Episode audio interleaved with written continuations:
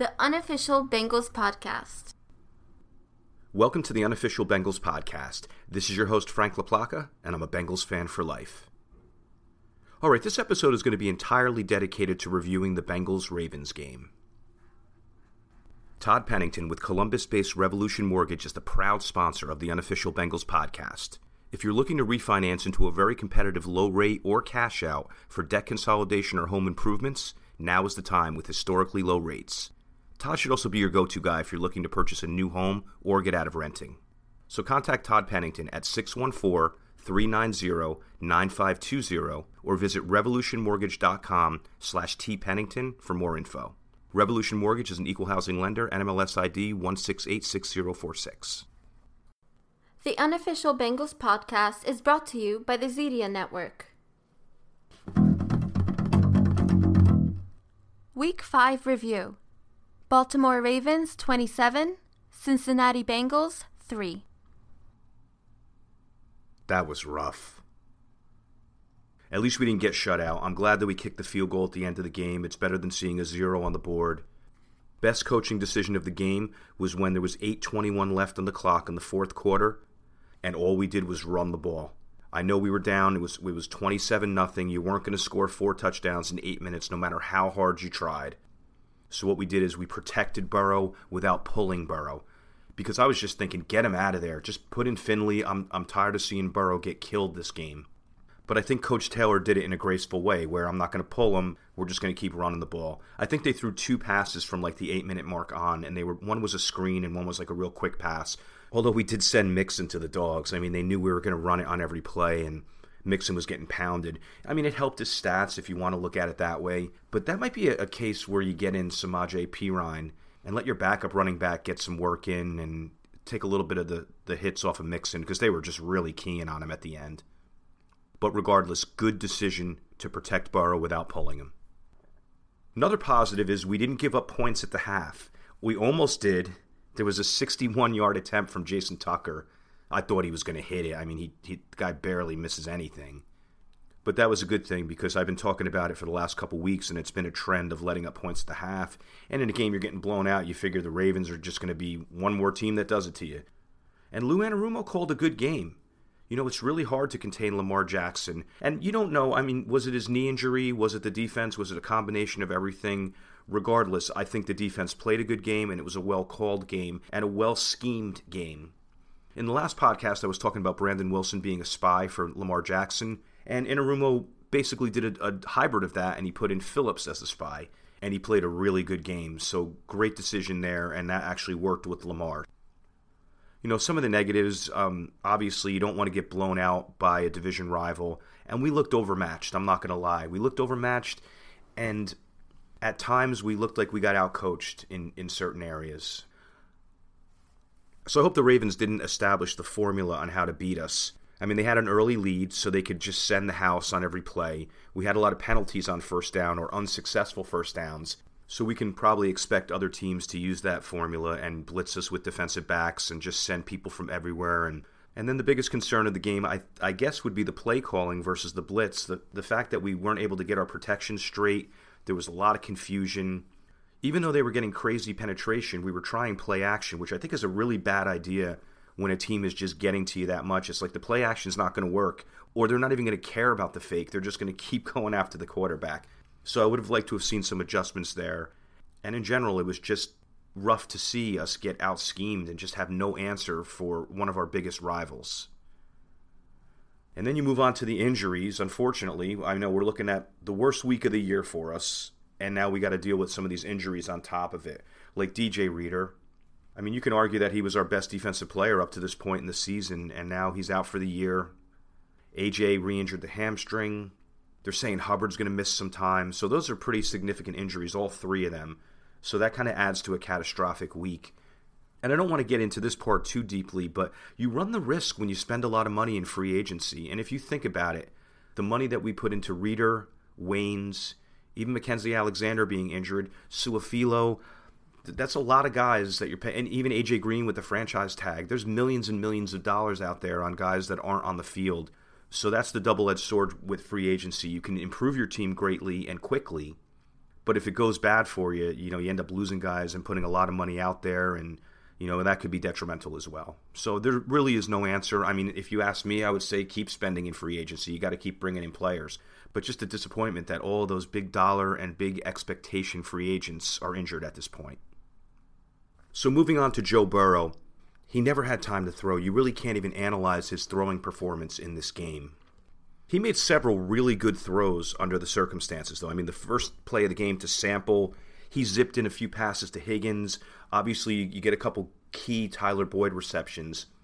So, in the rare instance that he had time or could break away from a rush, he made some good throws. And he's going to learn from the interception. I don't as long as Joe Burrow doesn't get hurt, some of these negatives are actually going to be positives for him in the future. Like you haven't seen him do that flip forward pass that he did against the Chargers. And then he had the bad play where he was getting rushed and he just slinged it up in the air and he, and he had the interception. You know that he's going to be hesitant to do something like that again. So these are all learning things. And we're, we're a perennial playoff team. We're going to be glad that he got to learn these lessons in his rookie year. And the fumbles, same thing. You could almost get that feel it was just a little too long in the pocket before someone was going to get on him. That internal clock will be a little bit quicker. It's probably a little bit slower now because in college he probably did have that extra half a second or second in the NFL, you don't have that. He's learning that. It's going to be a positive for the future. It's a shame that his teammate from LSU, who was jawing back and forth with him all week, was the one who did it, but whatever. Patrick Queen would have liked to have him on the Bengals. And there we go. We got another Ravens linebacker we have to deal with for the next eight years. Um, then moving on to the deep throws, still an area of concern. There were two deep throws in particular that were off.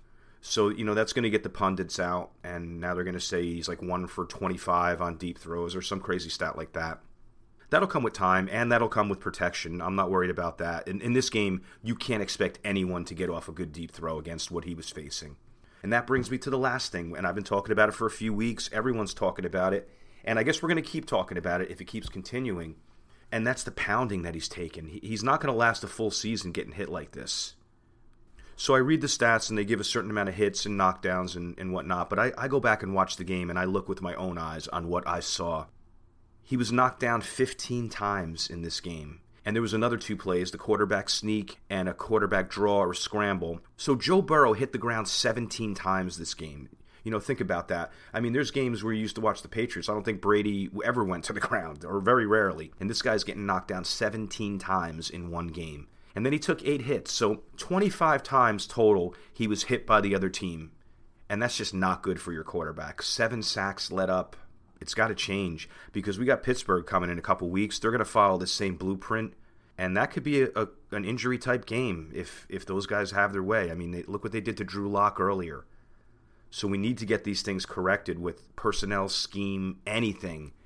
But it just can't continue like this. You know, we're watching this diamond of a player that we have, a franchise player. Everyone in the league knows he's going to be an elite quarterback, and he's taking a pounding, which is it just feels unsavory and it's just so not good to look at and, and see on a regular basis. It's like a Lamborghini at a demolition derby. Offensively, we came out in five wides, so I was pretty happy about that. We had an early success, and then that kind of died pretty quickly with the first punt. Then it was kind of never the same after that, truthfully. It's like they figured us out that quick. I mean, Wink Martindale called a great game. He kind of won the chess match with our offensive play caller, unfortunately. Higgins still showing that he belongs in the NFL. I love it. Boyd continues to make great catches. Not getting a lot of separation out of our wide receivers in general, though. You know, you had the pressure on Burrow, so that was affecting a lot of throws. And then you're watching where he's throwing, and the guys are right on him. And we faced elite corners, so I get it. But you know, if we're going to criticize and get on the offensive line for protection, then you know we need to make sure the receivers are getting separation as well. And you can't really analyze great performances in this game offensively because we only scored three points and there was a lot of negatives going on. Our skill players were almost a non factor in this game because of the struggles of the offensive line.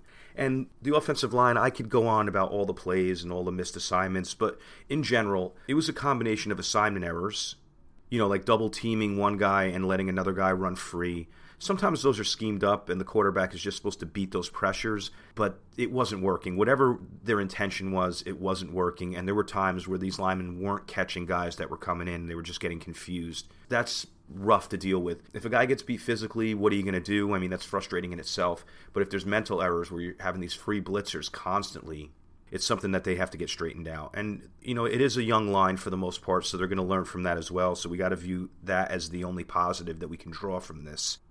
But there was a couple things that do frustrate me, and I've seen them before, and it's guys not playing to the whistle. And it happened again, specifically with Bobby Hart, and it's happened with Michael Jordan. It happened in previous games, and it happened again this game.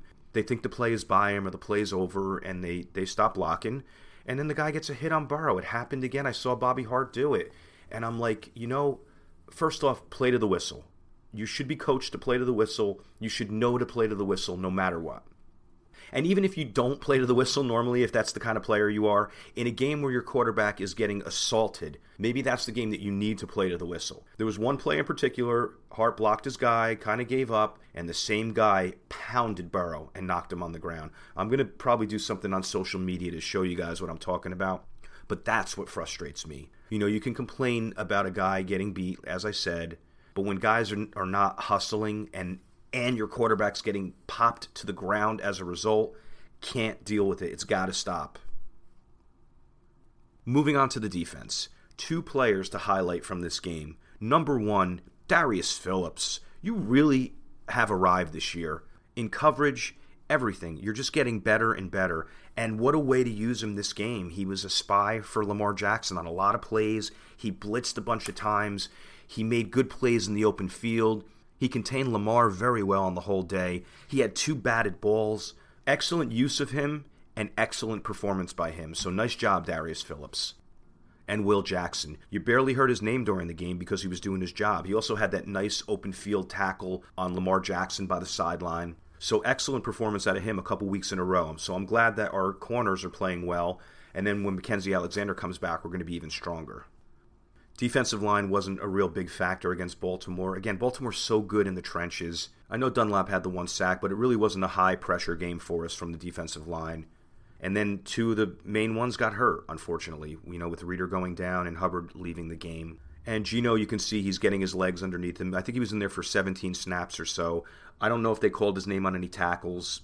At least it was good to see him in there. And now with Reader out, at least we have him back. So hopefully he'll continue to improve week by week as he as he gets healthier. Last thing on the defense is the linebackers. Again, Pratt, another good game. Bynes played a good game against his former team. Those guys made some sure tackles. They didn't give up a lot in the passing game. I know they had a bunch of rushing yards, but we really didn't let any individual person on that team really light us up. They had the one 42 yard sweep, so that added to their rushing total. But for the most part, you hold Ingram to less than 60 yards. You hold Lamar Jackson to three yards. I think you played a good game defensively, and a lot of that was the linebackers. And then you had Gaither and Wilson active again, so those guys are getting better and better. Nice to see Wilson get on the stat sheet with another interception. That'll look good for him. And he almost had his third of the year.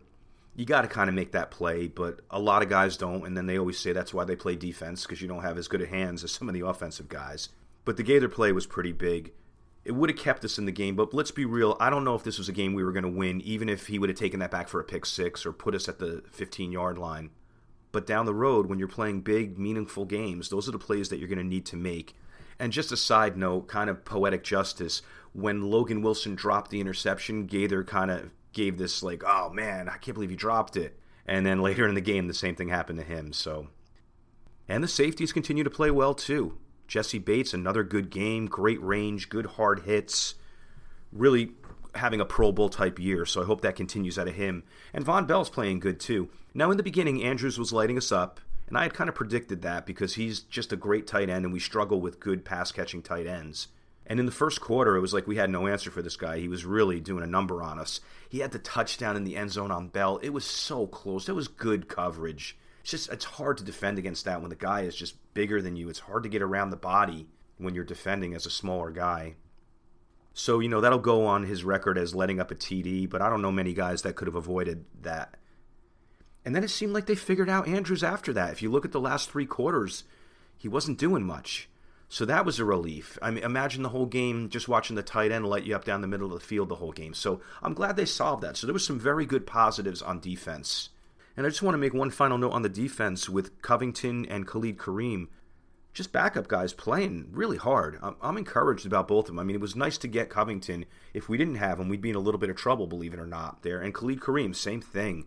I'm happy we got him. I'm telling you, that's going to be a guy down the road that's going to constantly be in the rotation. He's going to have his big sacks and forced fumbles. You can tell he plays hard. He plays to the whistle, and I'm liking what I'm seeing out of him. I would say right now he's my third favorite rookie behind Burrow and Higgins. So, lastly, would be special teams. I always want to cover it. We don't spend a ton of time on it, but we went against the number one unit in the league and held our own. That punt coverage is great. Our blocking on, on our punts and the kick, the one kick, was good. So again, good job to Coach Simmons and that whole unit on both sides of the ball because special teams for us this year have been the most consistent unit. So what do you say after a loss like this? You put it behind you, and then we just say we're on to Indianapolis. That'll do it for this episode. Next episode, we're going to bring in Colts expert, a writer for Colts.com, Andrew Walker. Tom McLeavy's going to stop in for another McLeavy minute and Sands is going to come by to review the Ravens game and preview the Colts game. I'd like to thank at Bengals Highlights on Instagram, the best page out there. Really cool highlights, really cool music. Definitely something you guys should check out. And I'd also like to thank the Zedia Network, the network responsible for bringing you the unofficial Bengals podcast. You can find them at Zedia Network on Twitter or Instagram, and go check it out. They have lots of great podcasts on there, your one stop shop for entertainment. They also sell some really cool merchandise, so definitely check out at Zedia Network. And Zedia is just like the word media, only with a Z. Thank you for listening to the unofficial Bengals podcast. This is your host, Frank LaPlaca, and I'm a Bengals fan for life. The unofficial Bengals podcast.